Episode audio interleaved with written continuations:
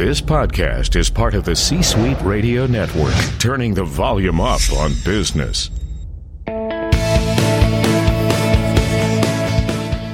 Welcome to the Business Power Hour, hosted by Deb Krier. Join us as Deb talks with her guests, experts in their fields, as they share real life stories and techniques to power up your business. Good morning, good morning. I am Deb Krier, and I am passionate about giving professionals the tools that they need to make themselves and their businesses as successful as possible. And today is going to be so much fun. You know, I say that for every program, but I tell you what, it really is fun. I love talking with my guests. But today we're going to be learning about how to get the help you need is maybe one of the, the easiest ways to put it when you are a business person um, you know and, and especially when you're just starting out because we're all thinking oh my gosh this is hard i have to do it myself or i don't know how to do it um, you know and, and so i love doing this because more than anything we all need to know we're not alone in this. And so please join me in welcoming my guest to the program today, Nathan Hirsch. So welcome, Nathan. Yeah, thanks so much for having me. Great to be here. Great. Well, let me tell people just a little bit about you. So, Nathan Hirsch is an entrepreneur and expert in remote hiring and e commerce.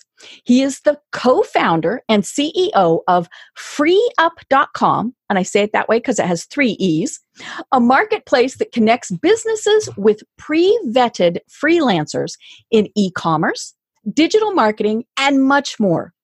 Now, get this, folks. He has sold over 30 million dollars online and regularly appears on leading business podcasts around the world. So, again, Nathan, welcome. Thanks so much for having me. I'm really excited to be here. I love talking business, hiring. It's, it's great to connect. You know, and it's funny, we were chatting before the program started. You are a youngster, especially to somebody of my generation. Um, and you're one of those dreaded millennials. And I hate, you know, I hate that because all of the millennials I have come in contact with are people like you. They are entrepreneurs. They are go getters. You know, all of these various things that people say about millennials, I'm always like, nah, no, you just don't know the people I know. Um, but you really got started with this as your passion when you were fairly young. So tell us a little bit more about that. Yeah. So growing up, my parents were both teachers, right? So I always had the mentality that I would go to school, get a real job, work for 20 years or 30 years, retire, and mm-hmm. that was going to be my life. And mm-hmm. honestly, that's what they did. They, right. they are retired now, they're traveling the world, and there's nothing wrong with that. But mm-hmm. I knew at a young age that I really did not want to do that. My right. parents always made me work these 40, 50 hour week jobs. I was inside working while all my friends were outside playing and enjoying the summer. And I learned a ton about sales and marketing and customer service, mm-hmm. but I also learned that this was not for me and I was going to be miserable if I was working under someone for the right. rest of my life. So when I got to college, I kind of looked at it as a ticking clock. I had four years to create my own business, or I was going to go into the real world and have bills and responsibilities and have to get a job and yeah, grown up. So I started buying and selling people's textbooks. I used that, that summer money that I had made. I competed against my school bookstore. I offered better prices. I created a little referral program. People started talking about me throughout the school. And before I knew it, I had lines out the door of people trying to sell me their books mm-hmm. to the point where I actually got a cease and desist letter from my college telling me to knock it off because mm-hmm. I was stealing too much of their business. So I didn't I didn't want to get kicked out of college. My parents right. were that wouldn't have flown very I well. I knew that wouldn't have gone over. Mm-hmm. and I, I, I knew it was like my first glimpse into being an entrepreneur, and I wanted more. And I'd sold these books on Amazon, and back then this was 2008, 2009. No, no one knew what Amazon was. It was right. kind of the, and it was just kind of starting.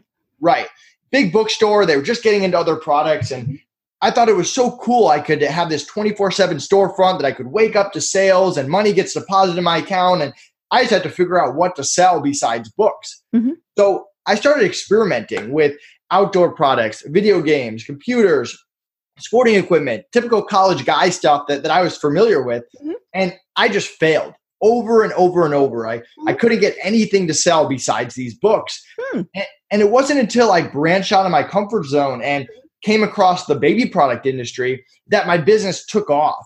So, the baby product industry? Yeah, if you can imagine me as a 20 year old single college guy selling baby products on Amazon, that was me. And people love their baby products. There was very little competition on Amazon. People overpay for that stuff. And this business took off. I think we did over a million dollars in the first year. And wow. my parents are, are telling me, Nate, you should probably pay taxes because I'm making money for the first time. Mm-hmm. So I meet with an accountant. Mm-hmm. And the first question he asked me is, when are you going to hire your first person? And I kind of shrugged him off. Like, why would I do that? Money, right? Yeah. Yeah, that's money out of my pocket. They're going to steal my ideas. They're going to hurt my business. They're not going to do a good job as me. I can do this forever, seven days a week for the rest of my life. And he just laughed in my face. and he said, You're going to learn this lesson on your own. Mm-hmm. Well, sure enough, my first busy season comes around. The, right. the fourth quarter, I, am not prepared. I don't know what busy season is. Mm-hmm. And I just get destroyed. I'm working 20 hours a day. My social life plummets. My grades go down. And I somehow survive working my butt off to get to the other side. And I think to myself, man, I can never let that happen again. I need to start hiring people. So I'm 20. I, I know nothing about hiring. Mm-hmm. I post a job on Facebook. This right. guy in my business law class says, I don't know what you do. I need a job. I say mm-hmm. you're hired. Didn't even interview. And you're thinking, okay, business law, college student, sure.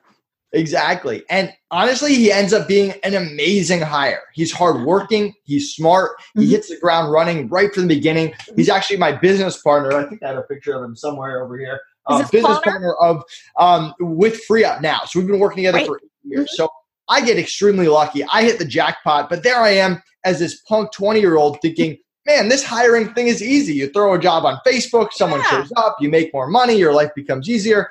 And I just proceed to make bad hire after bad hire after bad hire, mm-hmm. learning a ton along the way. Mm-hmm. I quickly realized that hiring people in person when you're 2021 is very, very difficult. So I turned to the remote hiring world, the mm-hmm. Upworks, the Fiverrs, and I, they were okay. I hired some good people. It took a ton of time to post a job and go through 100 people and hope that it worked out.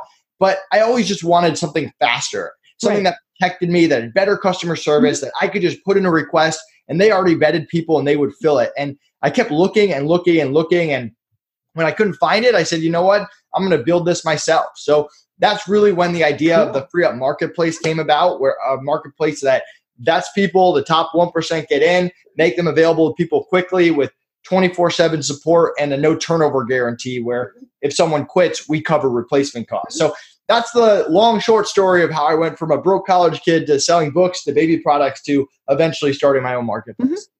Yeah, and and I love the concept. Um, you know, and and that in a lot of ways is is my business, which is Wise Women Communications. I hire subcontractors, and then we, you know, we go out and and we fulfill um, what people do. To be honest, I haven't really been doing it a ton because I've been, for the most part, just on my own. But I do have a team of people if I need them.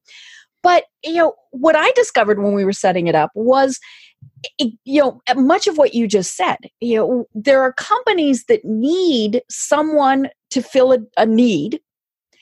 They don't want to hire a full-time employee because of course you know there's so many things that go with that and it might be a short-term thing they need somebody to design a website to design a brochure um, you know, as, as you said, maybe they've got a busy season that they just need somebody to cover. So they really don't want to go through the time and the stress and the money of hiring a full time employee. So they want to outsource it. Um, but they, in many cases, don't even know how to go about that you know they they were like well we need a website. Can you design a website? And everybody goes sure. Um, you know and, and this was long before um, wordpress. And so you know we had to, to really make sure that people knew html coding and, and things like that but people didn't even know to ask for that. And so we found it was very interesting because it, it worked well. You know, people really did have that need just for a very short term thing. Um, you know, and and and you know, it it it's it's a great business model because you know especially your your FreeeUp company because you combine everything you have you you have employees and then you have your freelancers and and people like that and so that's what i love about it is it really is a combination of everything so the cool thing is we actually have no employees. We only ah. hire people from our own platform. So hmm. if you think of it in three different levels of hiring people, you got the followers, you got the doers, and you got the experts. The followers think five to 10 bucks an hour, hmm. non US. virtual assistants that they have years of experience, but they're there to follow your Right. system, Mhm. your processes. Mhm. Then you got the doers, the specialists, the freelancers, the graphic designers, the bookkeepers, the writers. You're not teaching a graphic designer how to be a graphic designer, but they're not consulting with you either Right. they're doers. And then you got the experts, the high level freelancers, consultancy, agencies that bring their own system, their own processes to the table. They're bringing strategy, they're executing high level game plans.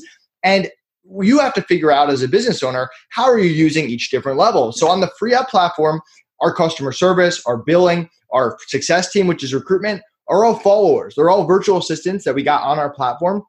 And we don't have any US employees. All the day to day is done by them. Mhm. Then you got the specialists, and we use freelancers. They don't work for us. They're, we're, they're one of we're one of their many clients, both inside and outside FreeeUp. Right. Graphic designers, video editors, writers for our blog. I know you mentioned that you were on our blog before. Those are all writers on our platform that our clients can help as well or hire as well. And then the experts for Instagram, for Facebook ads, for UI, UX. We hire experts, consultants to come in to help us do things that we're not experts at because you need that as an, as an entrepreneur. The average entrepreneur is only good at one to three core competencies. Mm-hmm. And if you're constantly trying to master everything, your business is only going to go so far. So right. Just And- like and- we And we just are killing ourselves trying to do that. yeah, so just like we encourage clients to use the three levels, we use the same three levels as mm-hmm. well. Great. I love that because it, it really is, you know, when we when we start running our business, when we get serious about it, you know, we do discover we need somebody that's kind of that basic level, then somebody that's a little more detailed, and then we need the experts. You know, and, and to me, I consider the experts to be the attorneys, the CPAs, the people who have that knowledge we absolutely need for our business we're not going to get it by going online you know sure we can figure out a little bit on google but that's dangerous um you know and and so you know we we need to outsource it and you know and and it, it's I've talked about this on programs before. A lot of times when we start as a small business owner, as an entrepreneur, we go into it with the impression that we have to know and do everything. And people will think less of us when we don't. Well, of course, that couldn't be farther from the truth. You know, I'm not going to know l- the legal aspects, this, you know, how to do my own taxes for business, all of those various things. And so it's it makes sense to become successful that we have to outsource things. Right. I mean, you have to delegate. I mean, there's very few five million dollar a year solo entrepreneurs out there. They they really don't exist. If you want to hire, if you want to scale your business, you're going to have to hire at- at some point. And it, it, it's funny to me because let's say you do marketing for a month or two months, and it's not working. You're not just going to say, "Oh, I'm just not going to market my business anymore. Marketing's not for me." Mm-hmm. But but we do that for hiring. We Right. hire some people, it doesn't work out. You make some bad hires, and you're like, you know what, hiring's not for me. I can't do it. I'm going to do everything myself. And that kind of mentality kills entrepreneurs. You mm-hmm. got to focus on what you can control the interview process, the expectations, the feedback, all of that, and keep trying to get you closer and closer to that 100%. And you'll never get there. No one has a 100% hiring record, but the entrepreneurs that get in that 70 to 90% have a lot more success than the Right. people that are in that 30 to 50%. Mm-hmm. you know and and of course the tricky thing is finding as you said the right people you know a- and again whether it's an employee or a freelancer consultant you know whatever we want to call them and that's what i like about your um your system is as as we said they are pre-vetted.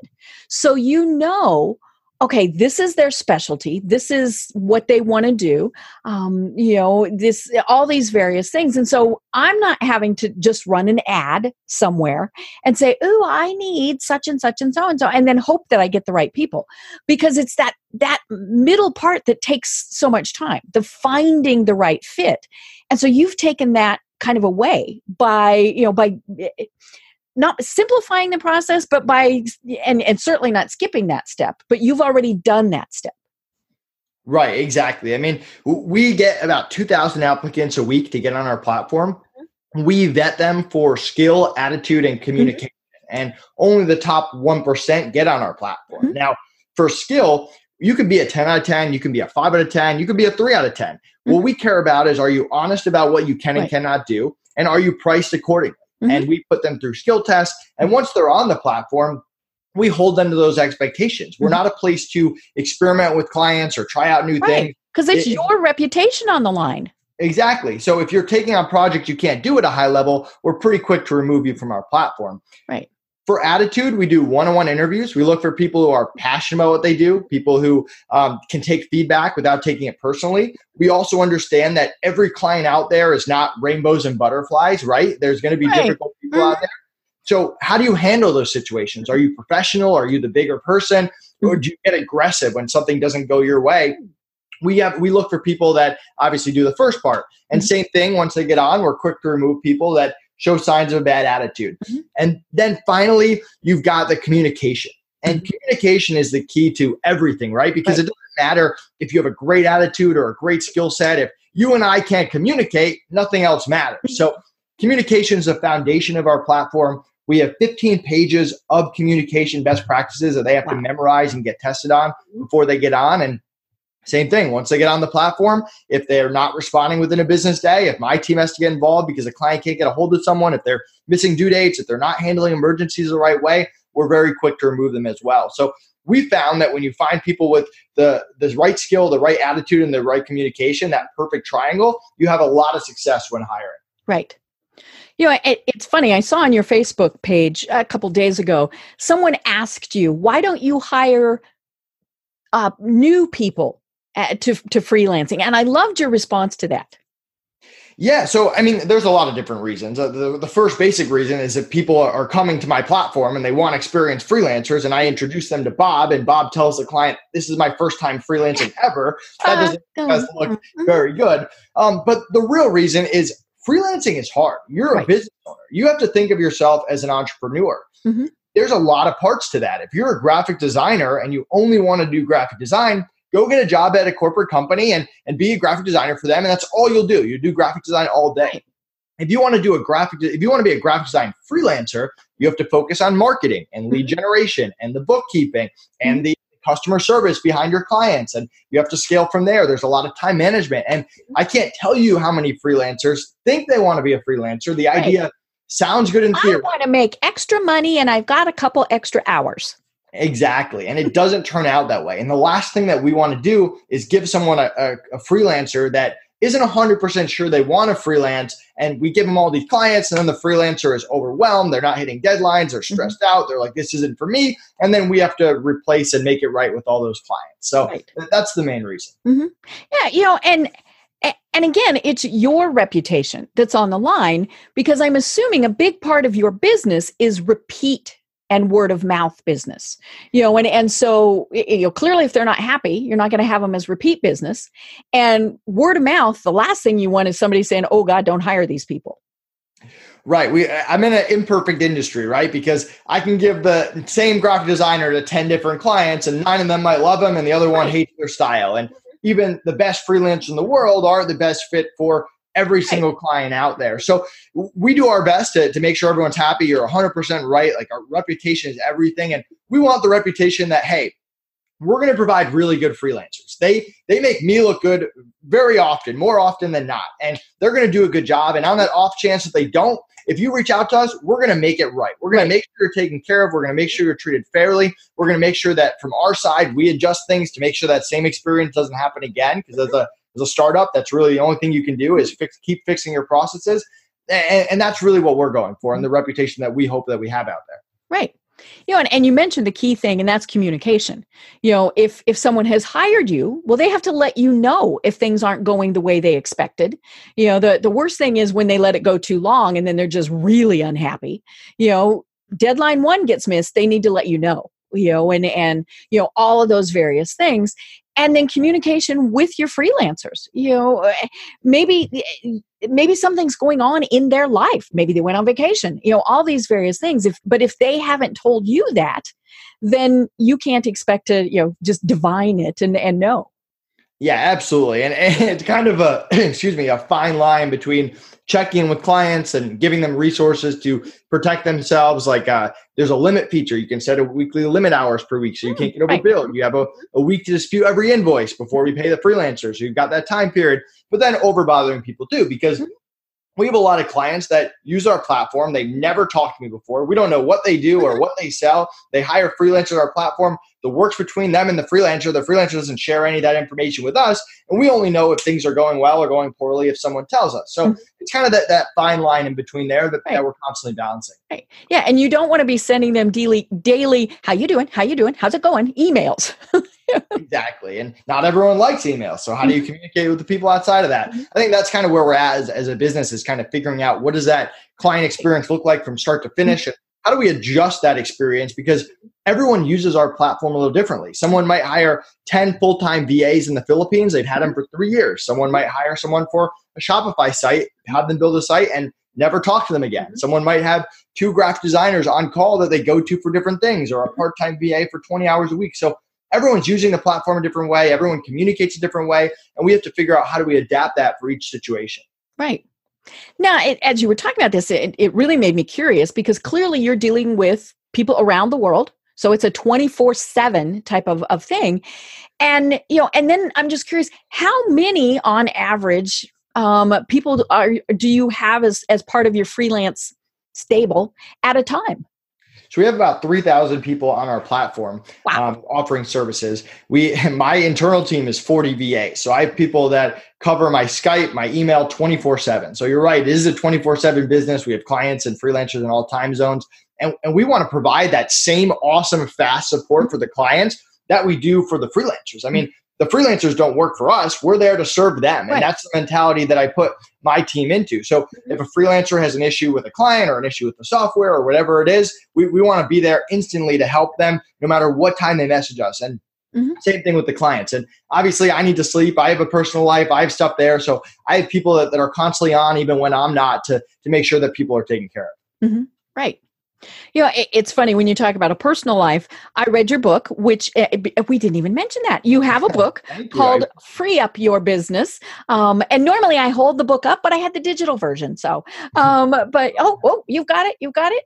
Maybe. Maybe. Okay. Um, and but but yeah, it, it can be found on, of course, Amazon. Um, you know, but one of the things you talk about is that you know and and it, it so the, the premise of the book is you you're starting your business and then here are, are you know 50 ways to to um, things that you need to think about things that you need to do to make your business successful. And you know one of the things that you mention is that you have to have a personal life. You you know and and a big part of why you need to delegate why you need to hire someone to do these things is to be able to have that free time. You know, even if it's, you know, a single person who, you know, doesn't have kids, doesn't have a spouse, all those various things, you still should have a personal life. So let's talk a little bit about that. Why is that so important? So it's funny. I think a lot of people get into entrepreneurship thinking, "All right, this is my this is my path to make more money, to have, not have a ceiling on my payment, but also to be my gonna, own boss." Mm. Exactly, and that gives you the flexibility. And it's amazing how quickly that changes. Within the end of year one of being an entrepreneur, the business owns you. It controls right. your life. It's all you can think about. And as an entrepreneur, and I'm sure you experience this too, it's really tough to like turn it off. You don't just oh, have an off switch where you just. And your clients expect that you are available 24 7 because after all, you work in your bedroom. and that's actually something we we so we provide a lot of content to our freelancers they they can offer their services however they want they're running their own business we have resources if they want to use them they're optional and part of that is setting expectations with clients of this is when i work this is when you can contact me this is when you can and and that's what helps freelancers have more of a, a personal life but I mean, what's the point of being an entrepreneur if you if you're not enjoying the things of life? Life right. is short. The last thing you want to do is wake up at the end and be like, "Wow, I just worked that entire thing away." Yeah. So for me, I like to surround myself with people that get get me away from my business. It's one of the mm-hmm. reasons why I don't work with my fiance. And when mm-hmm. she comes home from work, i am happy to give her my phone and say, mm-hmm. "Hey." Like, now, wait a minute. Your fiance?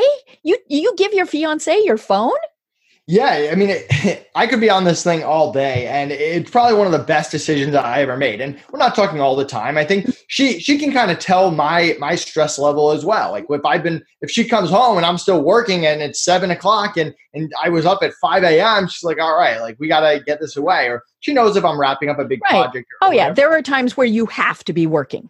Yeah it's case by case but even small stuff like that like i like to go to the gym and that's my my way to get away from technology. I'm not on my phone there i leave my phone in the car i don't have headphones on. Mm-hmm. i'm just focusing on the music and the gym there. So different things that you can do whatever you like and mm-hmm. just making sure that you're never going to find that perfect balance right? Everyone's right. trying to go for that perfection. That There's doesn't no balance. Anybody who talks about the work life balance no, that teeter totter hits you in the face. yeah, just make sure you're enjoying life, whatever you're doing. If you're running your business, if you're with your friends, whatever you're doing, I have my mentality work hard, play hard, like go all out whatever you're doing and, and enjoy the process along the way. It's not always about sprinting to the finish line. Mm-hmm. Right. Now, you mentioned something else, and, and, this is in your book also, and I actually wrote it in my notes, and that's working with friends. Now, you know, it, it, that's a tricky thing. So, talk to us a little bit about that. So Connor, my business partner, and I, I mean, we're friends at this point. We've you've, been, together. you've been together for a long time. Exactly. I talked to Connor as much as I talked to my fiance some weeks. So that, that stuff happens. Um, but I, I, did hire a lot of friends when I was in college. And part of it was that they was friends. Part of it was that they were just college students and we weren't their number one priority. College was their number one priority. And part of it, they were somewhat irresponsible and, and stuff like that. So I, I kind of, Connor and I have kind of made that decision that we don't hire friends anymore. We had situations where we had to fire people that we were friends with, and it definitely hurt our relationship. Not friends anymore. yeah, I've actually had I had a business partner with my first business that we're actually still friends now, but we realized, you know what, we're just not very good at doing business together. We just right. clash too much. So eh, there is a, a lot of level of professionalism there, but I think as an overall goal, you should try to avoid the friends, avoid the family. I think that if it just becomes too intertwined, it just becomes impossible to break away. I mean, mm-hmm. if you're working with someone 40 hours a week and you go to the weekend, at some point, weeks later, months later, years later, you're not going to want to hang out with those same people all the time. So right. I like to try to separate. Mm-hmm. Yeah, and and that's interesting because of course for each person it is it's a personal choice. Yeah, because I've had people on before um, who are you know business partners with family. And you know for some it works really well and for some really it, it doesn't you know and and um, one group said you know they made the decision and and it really is a family thing. I mean there are like five of them that are are there. They absolutely do not talk business when they are not at the office.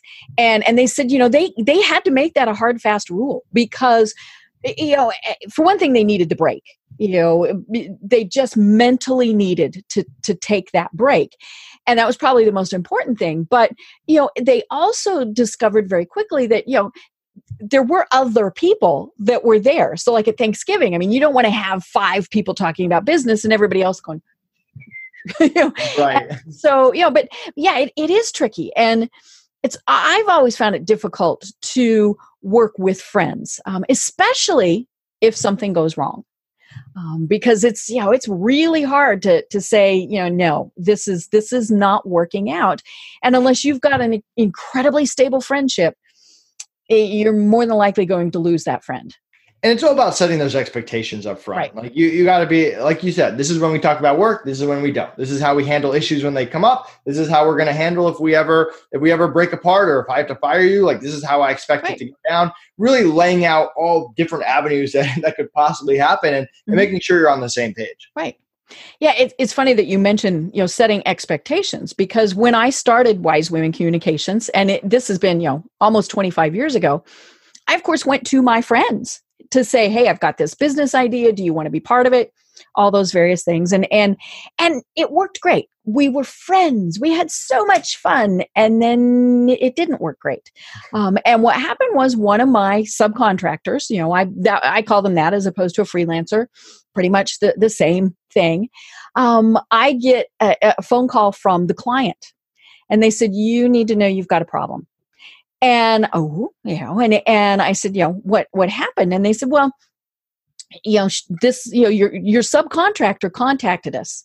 And and this was a client we were doing a major project for. They were starting their business. And so we were doing every single marketing thing for them.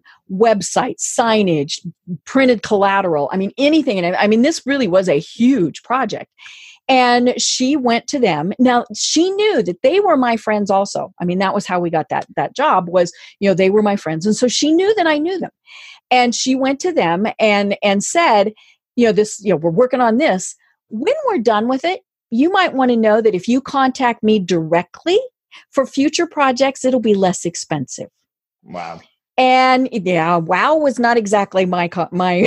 I, I said bad words, and so you know, I immediately contacted. Well, I didn't immediately contact her. I actually waited to calm down a bit, and I contacted her, and and you know, w- without being accusatory uh, or or mad, I said, you know, I think we have a situation. Here is what happened. Well, then of course she denied it.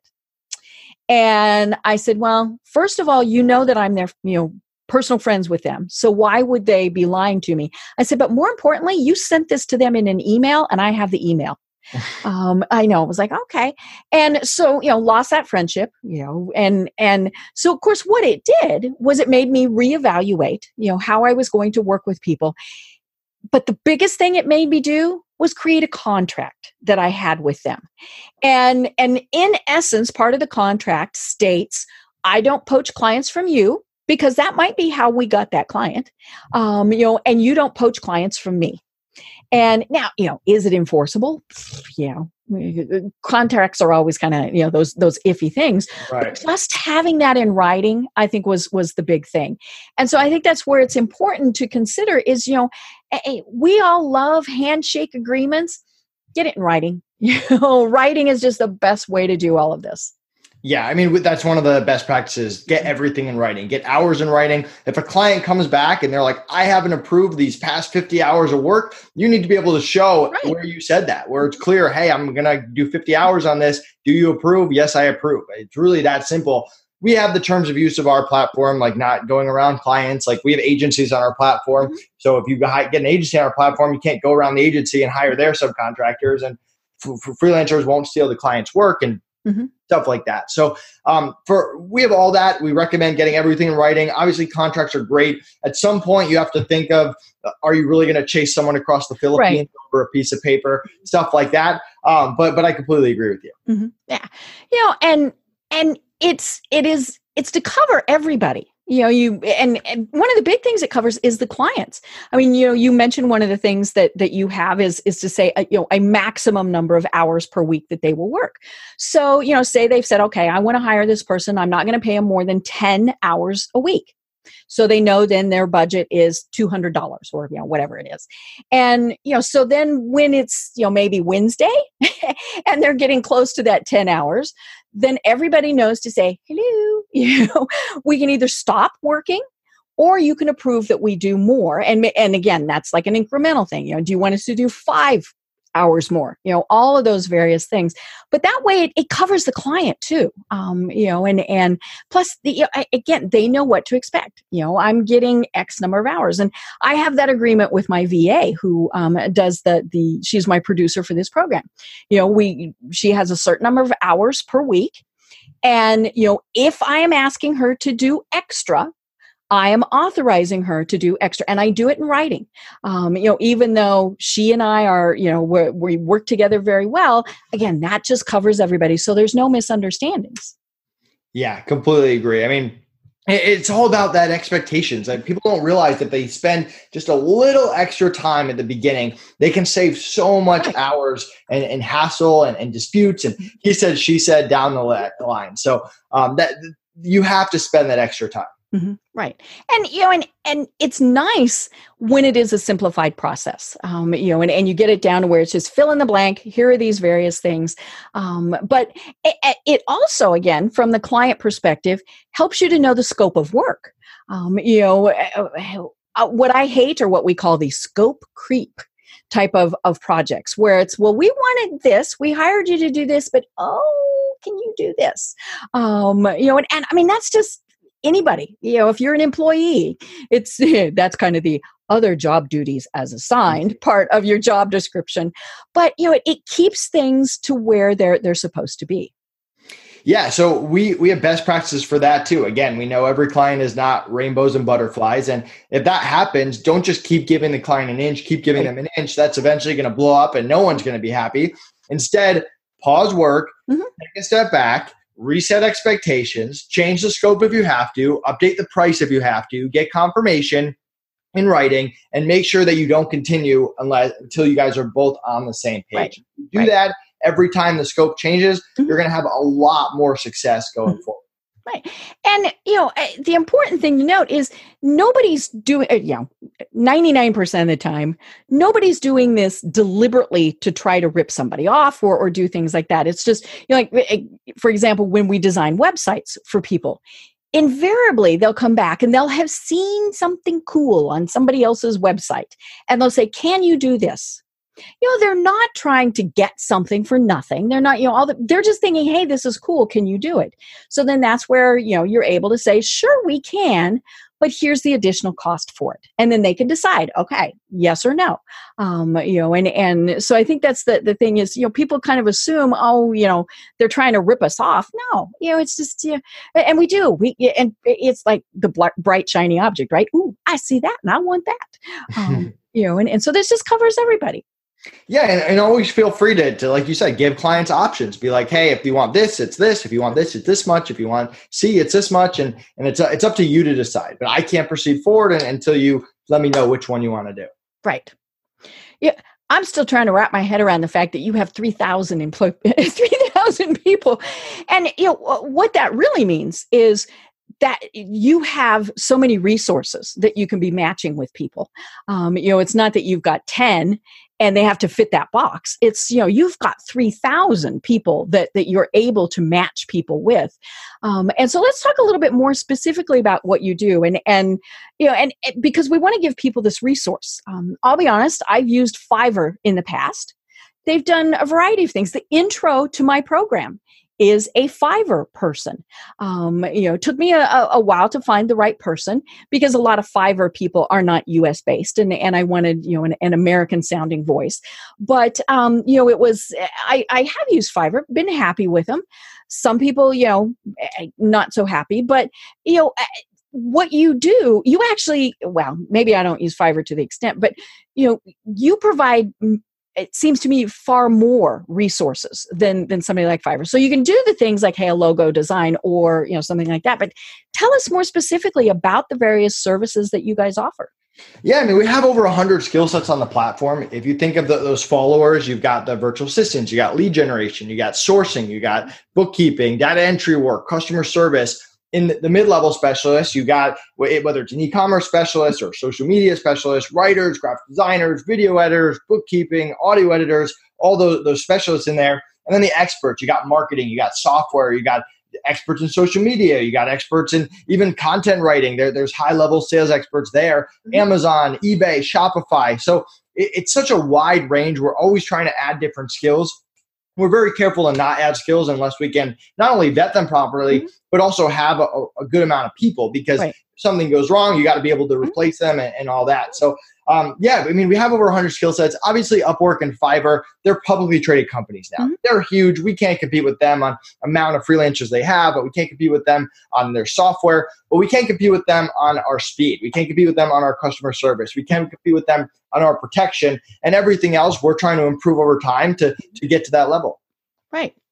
You know, and, and again, I want to emphasize the fact that, you know, as a small business owner, we've got these needs. And whether it's to use your service or or something else, it, we're not in this alone. You know, we really can go out there. And and I think when I see businesses struggle and or fail, that's what I see happening. You know, they they either have just so overwhelmed themselves that you know they've they've just run themselves into the ground you know and and um you know and, and i see people you know people will tell me that all the time i want to go back to a nine to five job so you know, so that i know you know what to expect and and certainly not knocking nine to five jobs i mean that's you know for for many many people that is is the perfect situation for them but you know uh, when you're going to that simply because you ran yourself into the ground that's probably not a good thing or right. more importantly i will look and i'll go you know your website needs work or um, or you know they eh, you know, a variety of things that they just don't know how to do and it really is pretty easy and let's be honest fairly inexpensive to outsource it and in the long run it saves you and makes you money. I think that's the big thing for people to remember. Yeah 100% agree. I mean you you got to delegate you got to become good at it it's one of those skill sets that they just don't teach you in school um, that they really should the people that can manage others and get the most out of others and really figure out what motivates others because i think that's a key part that some people miss because what motivates one person doesn't motivate the other. Mm-hmm. How do I hire someone and get the most out of them so they crush it for my business. That's my passion. That's what I care about. How do I make them care about what I care about? That, that's a big part about being an entrepreneur. Right. You know, and it is a little bit tricky when you're hiring somebody just to do, you know, a one-time or short-term short-term type of project to get that passion for your business. But it, it, more than anything, maybe you know they have a passion to do the job well. You know, they might not really care in the slightest about what I do, but they care about doing a good job for me. Right. And that's why that passion under attitude is so important. If you hire a graphic designer, they need to love being a graphic designer. If you hire a bookkeeper, and I hate bookkeeping, I'm sure you hate bookkeeping, they need to love bookkeeping as much as I love being an entrepreneur. And if you surround yourself with people that are so passionate about, about what they do, a mm-hmm. lot of awesome stuff happens. Right. Now, you know, in your book, again, which is called Free Up Your Business, one of the things you talk about is when to make the decision to actually hire employees. So let's talk, uh, you know, because for many of our businesses, they will reach that size where, you know what, they might truly need to have an employee as opposed to a whole bunch of freelancers. Um, you know, and, and clearly it's going to depend on what you do what your personal preferences are i mean you mentioned the fact that you have this huge organization and no employees so you know it, it obviously can be done but eh, when do you need to hire an actual employee so I wrote that book a few years ago. My business partner wrote it with me, and I think my mindset has changed a little bit. So going okay. into that book, I I came off an Amazon business where we got to a certain right. point, we hired employees, and we actually ended up getting rid of them and going back to the remote and the VAs and all that with FreeeUp we want to stay completely away from employees as long as possible i mean mm-hmm. Who knows how far we can push this thing being remote only hiring from our own platform but we're sure as hell going to try so mm-hmm. we're, we're really focused on that to me the only time now that you need an employee is if you need someone physical if you need someone in your warehouse okay. you need a cashier we live in the gig economy the gig economy is booming over 50% mm-hmm. of the workforce is going to be remote over the next 10 years they predict right. so you have all this opportunity where you're not limited to your town and the town around you. You can I have clients who own a restaurant that's in Orlando and they use people remote for everyone that's not in the restaurant, all their social media, their bookkeepers, all remote. So to me, you can hire VAs, freelancers, and agencies. You can outsource almost anything. And the only time you need an employee is when you need someone in your office. Obviously, I'm biased. I own a freelancer marketplace, but we just kind of there's just so many benefits and advantages to it. And I have plenty of clients who do the hybrid where they've got employees in their office, they got VAs, they got freelancers. Maybe they have they give each of their employees a virtual assistant. I've seen that too. So you have that flexibility. It, it, it just to me it's farther down the line than people think. I don't think you have to start a business and in year one hire five employees. I think that time has really passed. Right.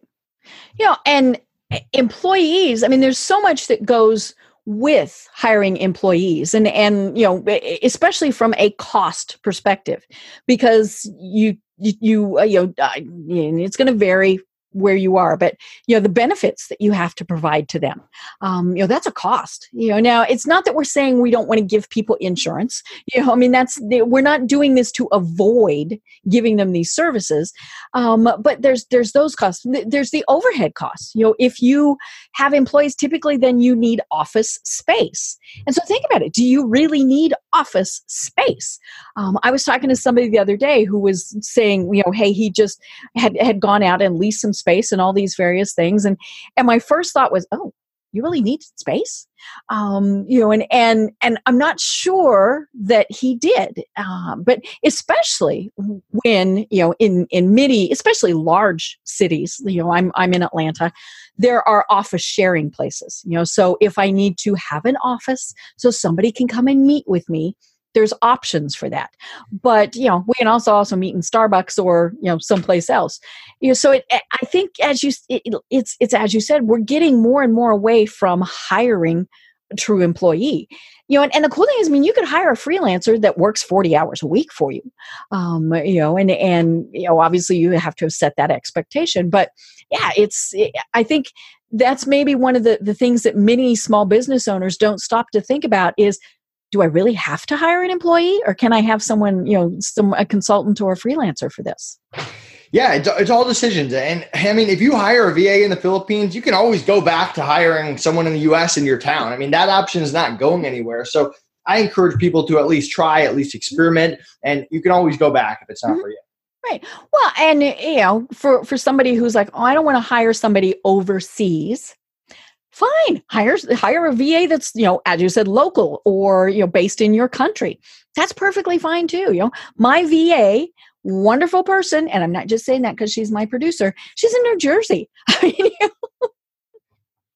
yeah, I mean, all, all, that's true. It gives you a lot of flexibility. I mean, we have people on our platform from five to 100 plus per hour, fixed prices too. And we're about 40% US, 40% Philippines, 20% scattered around the world. So you really have a lot of options at your disposal, whether you're hiring someone full time, part time, project based, on call, whatever it is. Right. So, you know, for people who are thinking, okay, you know, I, I can do this. I, I want to hire a freelancer what do they need to do? What are the first steps that they they need to do? Yeah so i, I start off by by looking at how much money you made last month and okay. figure out how aggressive or how conservative you want to be. If you want to be more aggressive maybe you're investing 40 to 60% of your profits. If you want to be more conservative maybe it's 20 to 40%. Mm hmm figure out what that number is and you can always go up or down mm-hmm. each month. You can go up 5% the next month down 5% whatever that is but at least have a starting point. Mm-hmm. Next, I recommend creating two lists. The first list is everything you do on a day to day, week to week, month to month basis. And you're going to prioritize that list from easiest to hardest. And you're going to circle things you hate doing. You're going to circle things that um, take up a lot of your time without a large amount of ROI. Your goal here is to get hours in your week back. What would you do with an extra five hours, an extra 10 hours every single week? And, and it the, could be business or personal. Right, exactly. And the flip side is everything you're bad at. One of my favorite activities with Connor is we identify all our weaknesses and that and a lot of times you'll say, okay, we complement each other very well, but there's also a list of all these things that we're both bad at, but we're doing them every single week. So you have to hire those specialists and those experts to take those weaknesses and turn them into strengths. Mm-hmm. created your budget, created those two lists so you have a starting point and you can start at the top of each list then you've got identifying what that perfect person looks like. Are they an employee in the US? Are they a virtual assistant? Are they a freelancer? What level? Are they a follower, a doer, or an expert?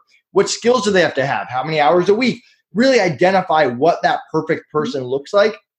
And also identify what type of people you work well with because ah. that's important.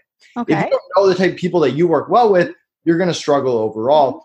I tend to work with well with people that are direct, that work fast, that move fast, that can take feedback well. That's just me personally. Next is that interviewing. So finding a platform like FreeeUp and interviewing for your own skill, your own attitude, your own communication, identi- interviewing to make sure that they're the right fit for you and valuing your time in the interview at the highest level. If you know someone needs to work Sundays, make sure that's the first question you ask and you really make sure so you don't spend mm-hmm. 45 minutes only to realize that they can't do right. that you want. Mm-hmm. After that, it's all about setting expectations, getting everything in writing, the scope, mm-hmm. what's included, what's not included. And then last is my favorite, the feedback loop, which I think a lot of people forget. And mm-hmm. a, a, quick story here I mean, back in the day, I used to have 50% turnover. People hated working for me, people were walking out the door. And mm-hmm. I asked one person who was quitting on me to do an exit interview. Ah. And he let me have it during oh. that exit oh. interview. Mm-hmm. He told me everything that was wrong with me, my culture, my business model, my interview process, the other people in the, in the company. And I should have written that guy a check right there because right. that information saved me hundreds of thousands of dollars. And now I ask everyone for feedback. I, I mm-hmm. give feedback, I ask for feedback. It's a key to the working relationship. Mm-hmm. So if you're going to hire, figure out your budget, figure out what tasks you have to take off your plate, figure out what your perfect person looks like, mm-hmm. interview to find that perfect person, set expectations right from the beginning, and then start that feedback loop as early and often as possible. Right. You know, and and uh, uh it's it's interesting to go through the process because we do have to fine tune it. Um, you know, Kim, my producer, is my fourth or fifth VA. She's the only one that has worked out. And, you know, and she and I have been working together probably several years now and, and because you know part of it is that i have definitely fine-tuned the process you know initially i was really vague to my va go and do and I set them up for failure. I mean, that was the bad part. And you know, and and and then I hired a friend. Well, no, then that didn't work. Um, you know, and and all these various things. And so finally, by the time I got to Kim, I treated it like I was hiring an employee. I got a, I created a job description. And what I did was I, you know, I, exactly what you said. I figured out, okay, these are the tasks that I have been doing that I need to outsource.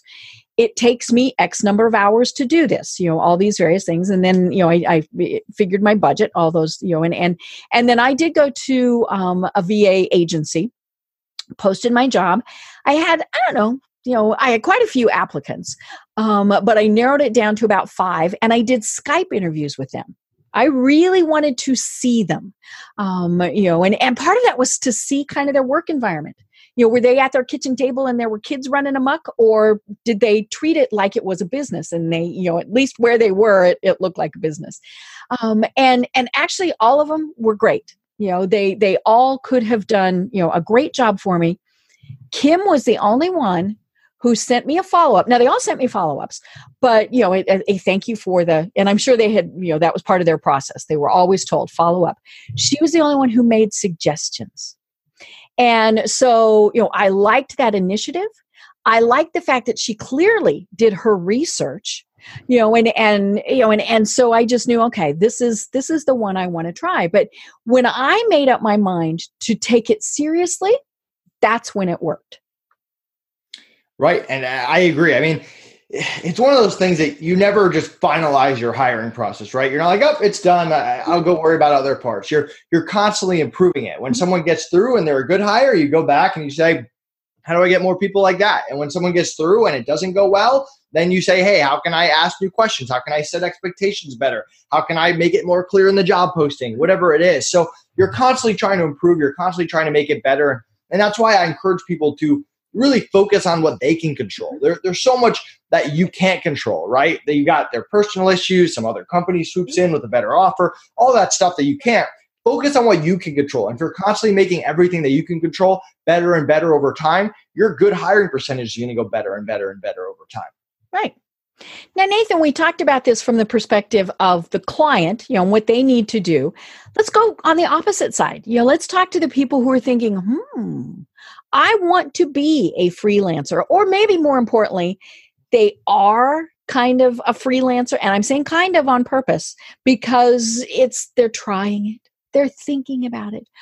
Uh, tell us about you know people who really and and you know they can they can you know there are people who you know clearly do this for a couple hours a week they do it to supplement their salary they do it full time all those various things but how does somebody you know become a successful freelancer yeah great question to me it starts by getting in the mentality of a business owner if you're a business owner you need a website if you're a business owner you need to market yourself if you're a business owner you need to have some kind of process and system how do you onboard clients what documents do you need? How do you handle issues when they come up? Mm-hmm. Get out of the mentality that you're just a graphic designer or you're just a writer. Get in the mentality of a business owner. And when you do that, a lot of things will change. And mm-hmm. we have a lot of great resources on our blog and our podcast. We interview clients and freelancers, and learn from other entrepreneurs just like other entrepreneurs learn from other entrepreneurs. Mm-hmm. Treat yourself like a business like an entrepreneur and and figure out what your goals are. Are you trying to build a lifestyle business? Are you trying to mm-hmm. make as much money as possible? Are you trying to eventually build an agency? Is this a stepping stone to make money to invest in something else? Mm-hmm. figure out what that is. And and if, if you know what you're looking for and what your ideal lifestyle looks like you're going to have a lot more success. If you if you have no idea what you want at the end result, you can make all the money in the world. You're, you're never going to be happy. You have to know what you actually want your life to look like. Mm-hmm. Yeah, and and I love that that you talk about that because it is about taking yourself seriously as a business.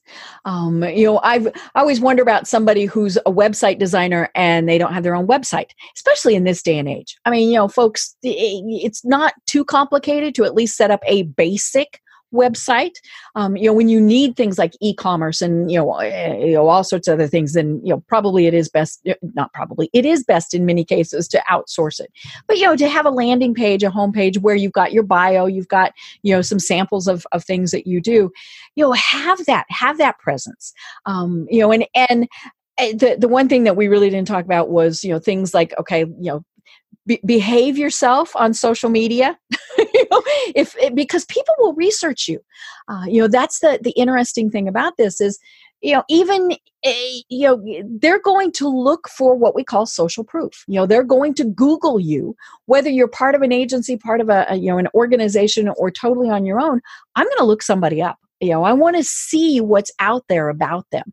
Um, now in some cases it is better to find nothing but eh, you know it, clean up your act folks you know especially if you're going to be a freelancer. Don't you know it, maybe it's time to grow up and you know and be you know not be doing the drunken debauchery posts and you know all those various things or at least have those hidden. Don't have it under your name you know and, and all of those things. And and clearly you know one of the things i was telling people have a linkedin presence you know that's that's the professional site that's that's where to do it but um you know it's and there are ways that you can still have a fun personal life without the whole world seeing it Right, 100%. I mean, I post a lot on social media, and if anything even starts to turn negative, I'm just deleting that post and moving right. on. I don't have time for that. So I'm kind of in the mentality too. I mean, you can have your own opinions about politics, about the world, about whatever. I, if you want to have a business, if you want to have a client base, you have to understand you're going to be working with people with a lot of different opinions, a lot of different backgrounds, and you just got to keep it professional at all times. Right. Right. Yeah. I mean, you know, I look on Facebook and and there are times where, oh, I want to respond. Oh, I want to respond so bad. And I don't because I can't. I mean, you know, my clients, my potential clients, people like that see my my personal page, and I'm, you know, I'm I'm very deliberate about that. I know they're going to, um, and so I just don't respond. Um, you know, I've I've shared this story before uh, years ago, or not years ago. Yeah, I guess be years ago. Um, I was I I taught communications um, at Metro State University in Denver, and that was when twitter and twitter of course still really big but um, you know Twitter was really getting a start, and so people were using it a lot. And you and my students would say, "Oh, follow me." No, no, no. I never followed my students. That's kind of like you know, don't don't hire your friends. I never. Now on LinkedIn, I would, but you know, for any other social platforms, I did not connect with them as long as I was their professor. And this young lady who was one of my straight A students showed up early for the early morning class all the time. I mean, very professionally dressed, all these various things, kept telling me, follow me on Twitter, follow me on Twitter. So I finally checked her out. And every post had the F word in it. Every oh, post. And I was like, ooh, no. And so, you know, called her aside after class. You know, I'd never call her out. And I said, no, no, you know, plus she was a senior and getting ready to apply for jobs. And I said, no, and and her twitter handle was her name. So people were going to find it very easily. And and i told her i said you got to stop that. She says but that's how my friends talk. I said i don't care. I said especially on twitter you can have as many Twitter accounts as you want. It's not like some of the other platforms. And I said, okay, set up your fun one that nobody except your friends can find. And that's where you drop the F bomb. That's where you talk about how much you drank over the weekend. And then you have your professional Twitter account. So when, especially because she was a communications major, I said, you know, when people look for you, they will find the professional you. Right. I, I completely agree with, with everything that you said. um, yeah, I mean, I you you have to in this day and age. It's so easy for you to lose clients over something small. The last thing you want to do is lose clients over a post you made right two months ago you know or longer i mean you know look at how far back people are going and, and researching the years you know now can you control that no you, now you can go through and delete those you know and and depending on what you do you might need to you might need to go back and clean up your social media presence. Close those accounts. Do whatever. Um, but you know especially if you are a freelancer what is that impression you're giving? You know make sure that people know okay this is a professional because they're entrusting you with their business their baby you know and and so make sure that that you've got that great reputation. Right. I completely agree Oh my gosh, Nathan. We are at the top of the hour and we didn't even talk about a couple of the subjects that I wanted to. So we definitely will, will have you on again. But in the meantime, tell people how they find and connect with you online. Yeah, so I have a Facebook group called Outsourcing Masters where we post a lot of great content to help you hire and outsource better. Um, you can go to freeeup.com with three E's. My calendar, my team's calendar is right at the top of the page. Um, create a free account with us, and you get, mention this podcast, get a $25 credit to try us out. Cool. Uh, yeah, we look forward to helping you with all your, your hiring needs, and you can connect with me on, on really any social media channel. Cool, cool. I love it. You know, and again, you know, folks, whether you work with Nathan or not, he's got great resources, you know, and and you know, I was reading through his blog, liked his book, you know, all of these various things. And and you know, as you're considering, you know, hiring, outsourcing, you know, or becoming a freelancer, absolutely fabulous resources. I appreciate it. Thank you. Well, this really has been a, a great time. Um, you know, is there anything you want to leave people with? What are you, what are your final words? Yeah, don't give up. Hiring's hard. Being an entrepreneur is hard. Keep tweaking, keep adjusting, use resources from me and other people. And eventually you're, you're going to build that A team because when you have an A team, then it becomes addicting. Then it becomes fun and you can get a lot of stuff done. Perfect. I love it. Well, I am Deb Krier. We've been having a great conversation with Nathan, Nathan Hirsch. And until next time, everyone have a great day. Thanks for listening to the Business Power Hour, hosted by Deb Krier. Join us next time for more real life stories and techniques to power up your business. You've been listening to C Suite Radio. For more top business podcasts, visit c-suiteradio.com.